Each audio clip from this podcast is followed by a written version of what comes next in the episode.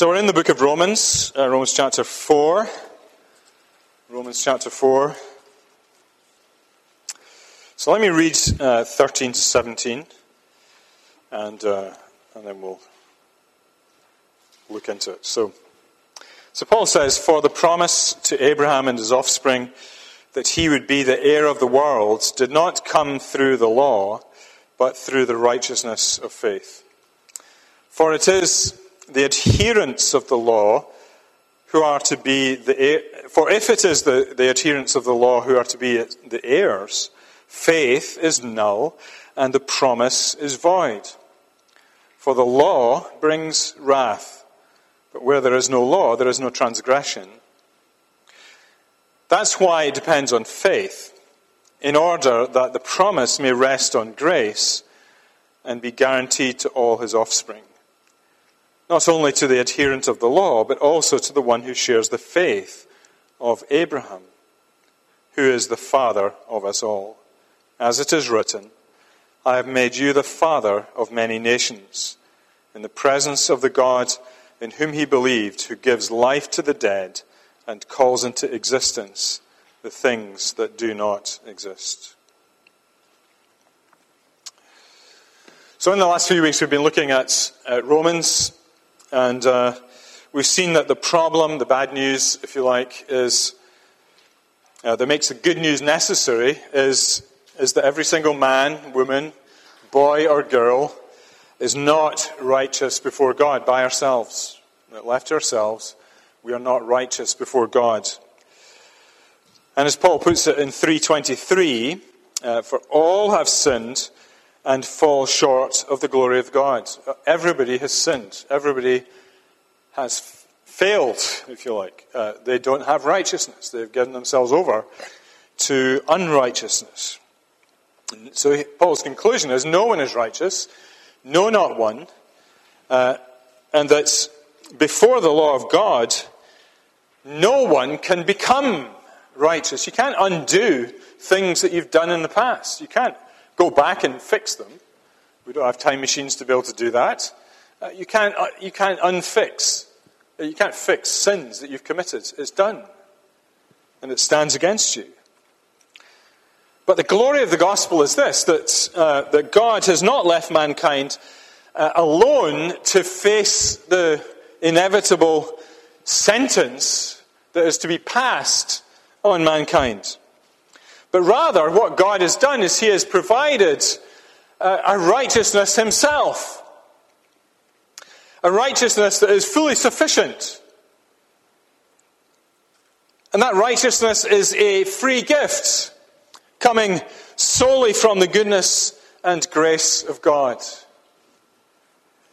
And that, it has been, that righteousness has been obtained for us, if you like, through the sacrificial death of Jesus Christ the Son of God, in shedding his blood on the cross. He was fully obedient, fully uh, actively obedient, and passively obedient. He's, you know, he, he obeyed the law in every respect. He suffered and died according to the messianic mission that he was given. He suffered. And he was perfect and blameless. And so he was utterly righteous in himself.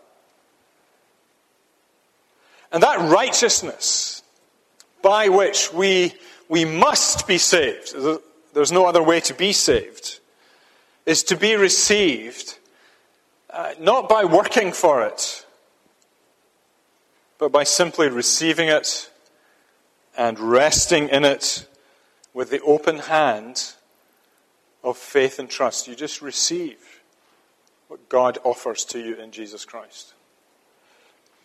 And so you put your life, your life in the hands of this wonderful Savior, Jesus, who will certainly save you and save me from the terrible consequences and from the controlling power of sin. And that's the only way. There is no other way that the Bible explains to us.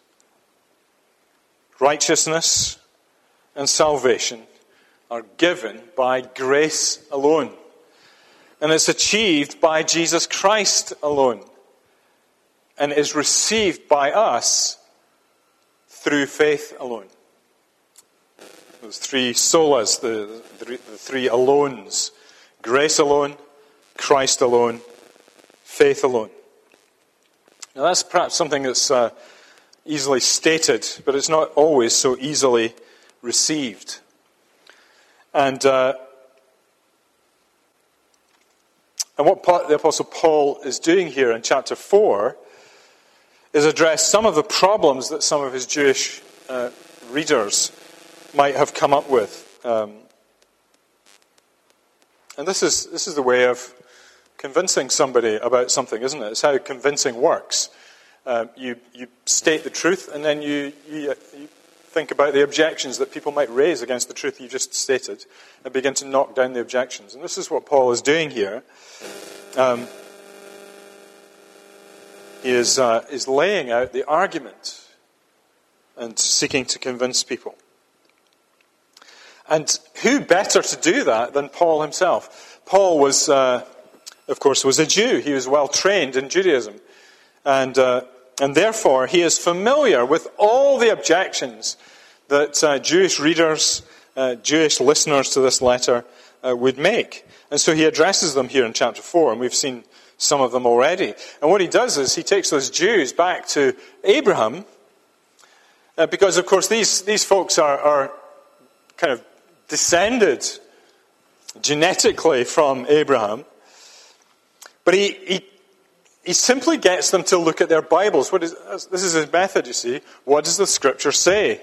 Um, that's what he says back in verse 3 of chapter 4. For what does the Scripture say? He gets people to look at their Bibles. And uh, as we were thinking this morning, you know, it's when we look at our Bibles and we hear what God is saying through, through His Word, and as it's preached, then uh, God is present and God speaks to us. And, uh, and we've seen already how Paul uh, brings up Abraham, who is not considered righteous because of his works, and all because of his effort, but because of the faith that he had in the promises that God gave him. And uh, that faith was credited to him as righteousness. So, as it were, there's a kind of transaction kind of takes place that uh, as you believe God and you believe His promises, which are fulfilled in Christ in the Old Testament, you know, if you're Old, an Old Testament believer, you believe the promises which point forward to Christ. You believe in all of those things. And that faith in the promises of God is how God, by His Spirit, uh, applies the work of Christ to the believers in the Old Testament. And they believe and uh, they are able to receive righteousness. And Paul is uh, bringing up Abraham, and he addressed, we saw last time, he addressed some who, th- who might have thought that he still had, you know, a Christian still has to be circumcised. Uh, even though faith was important, you say, well, I still have to be circumcised. And, uh, and Paul has shown that actually, when you read the scriptures, Abraham had that faith before he was circumcised. So the faith came in Genesis 15, uh, but circumcision didn't come till Genesis 17. And so faith came first and then circumcision. Uh, so it's not circumcision that matters, but it's faith, of course. And so what, what Paul's been doing in chapter 4 is he's been knocking down their resistance uh, to, with, with, all those kind of cultural baggage that they have uh, of their adherence to the law.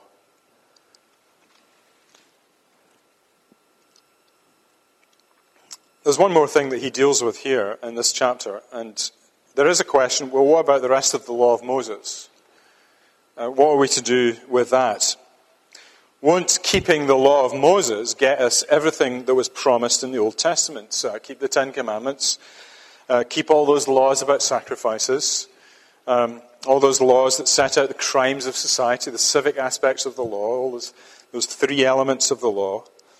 And surely, you know, as you might think, well, if we keep all of these things, then surely people can be saved. If we just do all these things. So, what does Paul say to that? Himself a Jew. What does he say to that? Well, here's the first thing that I summarize in this heading a religious life founded upon law keeping renders faith empty.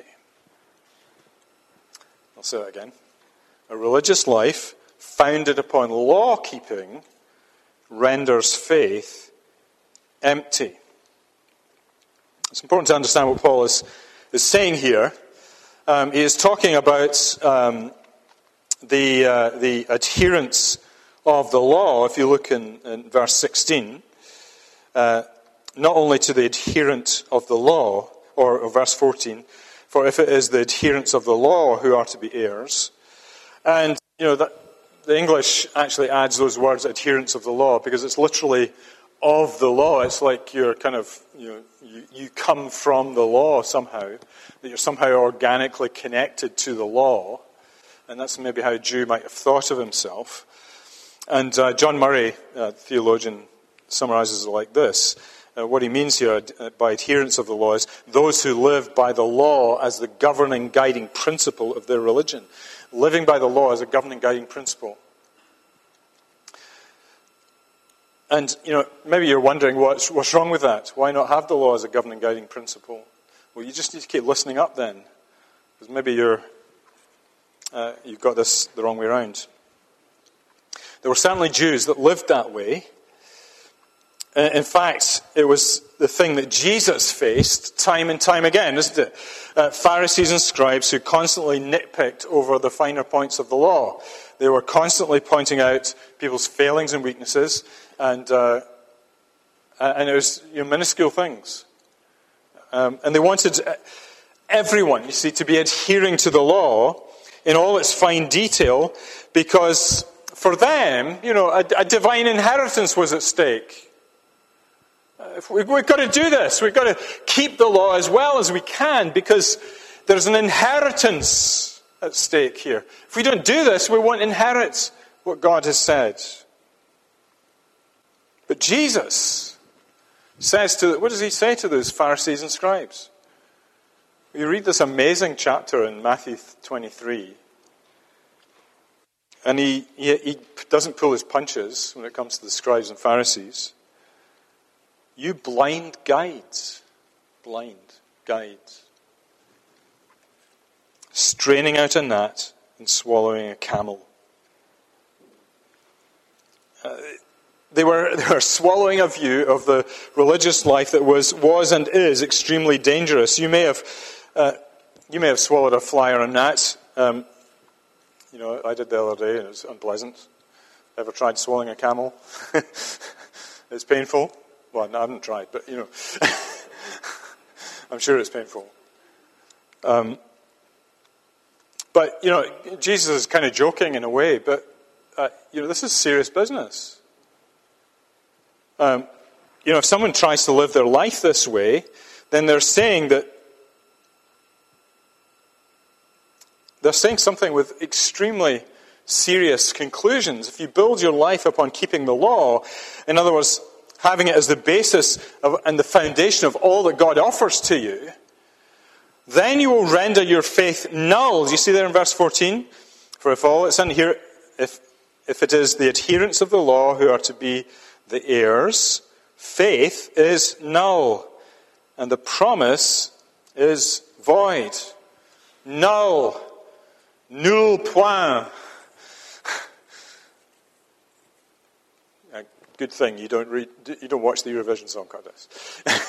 Nul point. You, no, you don't get anything, get no benefit if that's the way you live. In the sense that there's, if there's no trust involved, there's no faith involved, simply the hard work of adhering to the law. If that's true, then the promise that God has made, which He has made with no strings attached, is rendered void and null. All the promises of salvation come to nothing if you rest upon this law keeping. In other words, what, whatever God has promised, such a person comes to God and says, No, it's okay, I'll just do it myself. I don't, you know, I'm not going to believe you, but I'll, if I do everything that you've told me to do, I'll use the law of Moses. I'll use it to obtain an inheritance that God must give me if I keep these laws. And, and so this is what Paul is addressing. And Paul calls them again to consider Abraham. How did he receive all that was promised to him? Well, of course, Abraham didn't have the law. He didn't have it. Uh, it had not been given at this point. So, in a sense, their, their argument is totally groundless. If Abraham can have this righteousness without the law, shouldn't the rest of us be able to?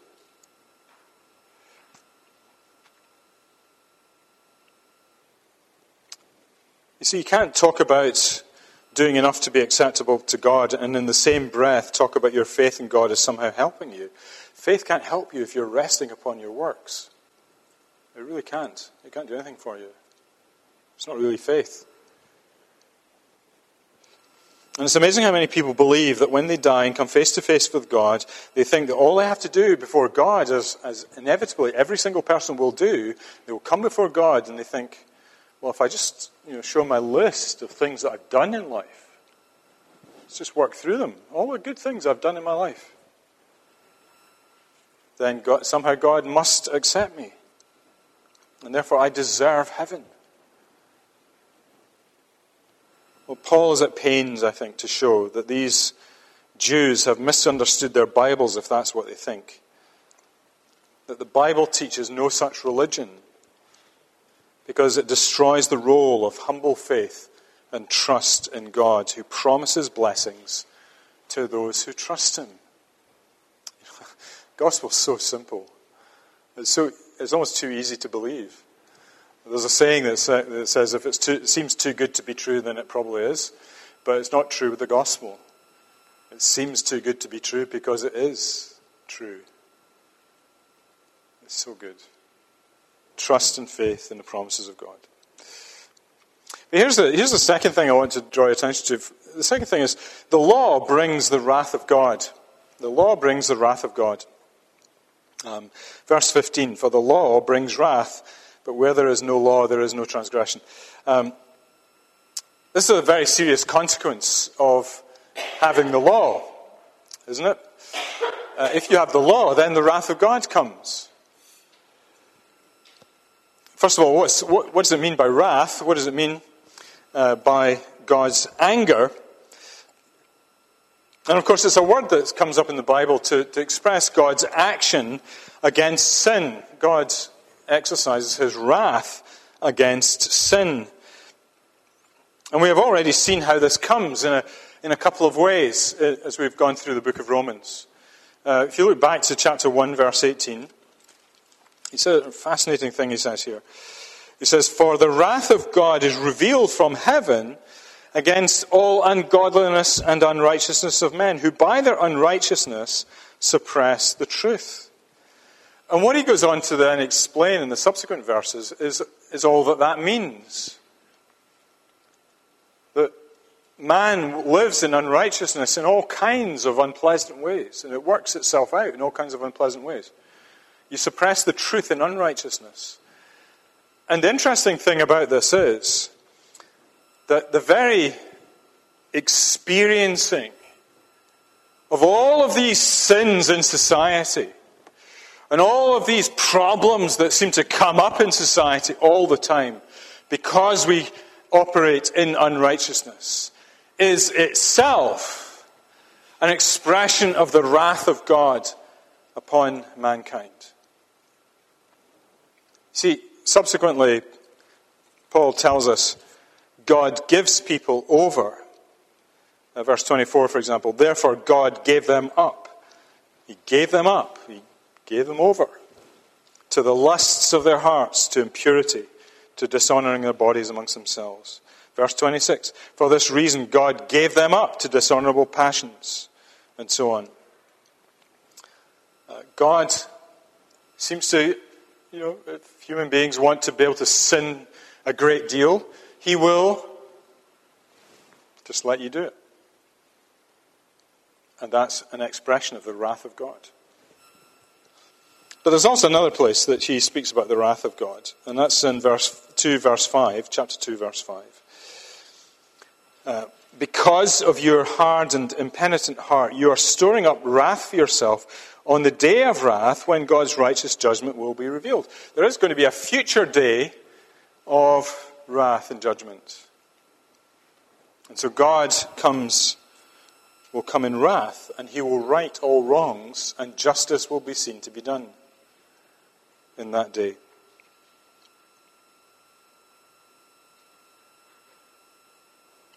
Now, why is it true then, if we go back to chapter 4, why is it true then that in chapter 4, Paul says the law brings wrath? How, how is that the case? Well, for a simple reason that the law makes clear what sin actually is. It doesn't mean that sin wasn't present until the law came, but, but the law makes clear what sin is. And without the law, no one knows when the boundaries are being crossed. That's what he means by uh, uh, where there is no law, there is no transgression, it's crossing a boundary, the boundaries of God's law. So if you don't have the law, you don't know when you've crossed the boundaries. God is patient. But everyone has crossed the boundaries because everyone has sinned and fallen short. And so you're utterly misguided if you think that, uh, and you believe that you can keep the law so that God will give you a blessed inheritance. Because you've sinned. You've crossed the line. We've all crossed the line.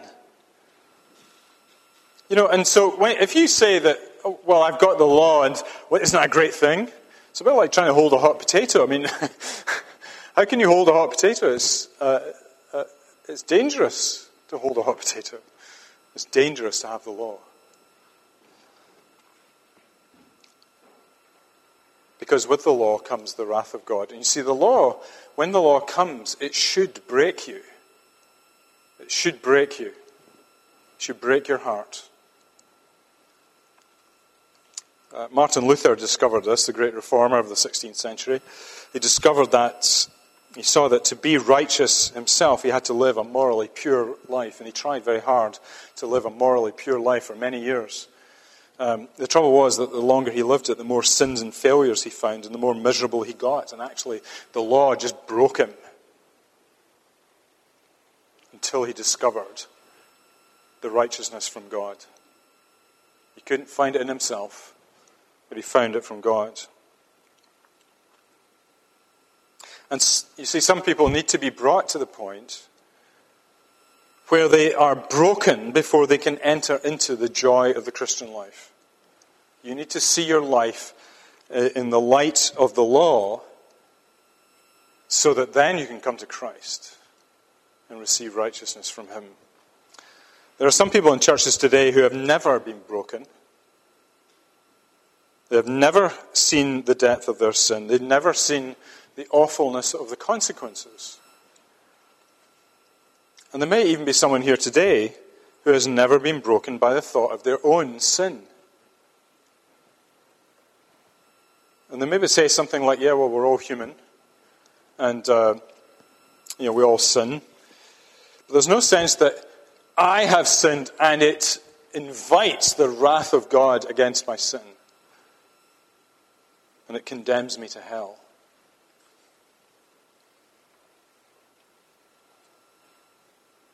But when somebody sees, somebody is broken by the law, as it were, when they discover that they can't ever make headway just by keeping the law, then that person becomes a different kind of person. There's, there's a humility about them that takes over. There's a willingness to submit to others. There's a thankfulness to God for the grace that has saved them in spite of themselves. And that's what Paul wants to get to then the amazing grace of God. So let's, if you examine the law, let's see how it's supposed to break us, but then let it lead you to the grace of God. And this is where he comes to in verse 16. That is why it depends on faith, in order that the promise may rest on grace and be guaranteed to all his offspring. Now, Paul kind of puts it in a, a surprising way around, maybe you might think. You might want to say that it's, that it's by grace, so that therefore it's come to us through faith. But Paul says it comes to us through faith, so that it might be by grace.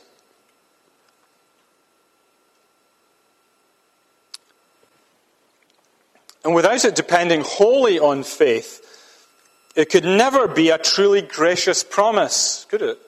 Think about it. And we could never know God as a truly gracious God unless it was in completely by faith, through faith. But more importantly, the promise could never be guaranteed if it rested upon you and your works. You could never be sure that what God promised would actually be yours because there would always be that doubt in your mind that you have never quite come up to the standard of the law, if, if that's what you're resting on. And therefore, all your point, efforts are pointless and wasted. So many people come to church and they're, they're in doubt the whole time because they've never heard the gospel of God's grace by faith. But God has instituted this way this sure and certain way of delivering to us what He wants His people to have, to offer them out of His grace, uh, not because the objects of His promise are deserving, but precisely because we are undeserving. And to call us simply to believe what He has promised and to trust Him. And that's what faith is. That's what faith does. It's merely the open hand that receives the promised gift. It's the open mouth that receives the promised food. Faith in God's promises. In this way, what is promised can then come to all who have faith. And what is promised is guaranteed, whether you're, you're a Jew or a Gentile. Doesn't matter your background. See, God is the God who raises the dead. And He calls into existence things that are not. And He is able to do all that He has promised. All the things that have been promised and not yet fulfilled will come true. God always keeps His promises. And so, you and I, we need to trust the Lord today. Trust in His promises, which are yes and amen in Christ Jesus. Are you trusting Jesus Christ today? Are you trusting the Lord in all his promises? Have you put your faith in him? Have you, as it were, put your hands, your life into his hands? And he will take you and he will save you. See, Jesus is the true seed that was promised to Abraham. And Jesus has come and he would become the blood sacrifice that would remove the wrath that is due to his people. So that they could then be removed from under the weight of God's wrath. And no amount of personal effort can remove God's wrath from any of us. Only Jesus can do that. And by the grace of God, all of that salvation is guaranteed to all who simply trust in Him no matter what your background Jew, Gentile, rich, poor, male, female, Silhillian or not Silhillian, wherever you come from, from Solihull,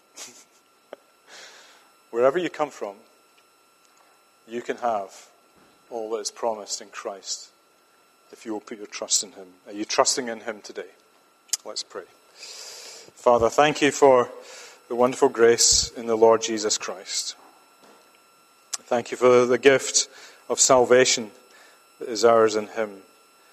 And Lord, we know there is a place for the law, but it's after we have been saved. It's after we have put faith in Jesus Christ that we are saved first. And then we can live with true freedom according to your word. So help us to believe in him and trust in him, we pray. In Jesus' name, amen.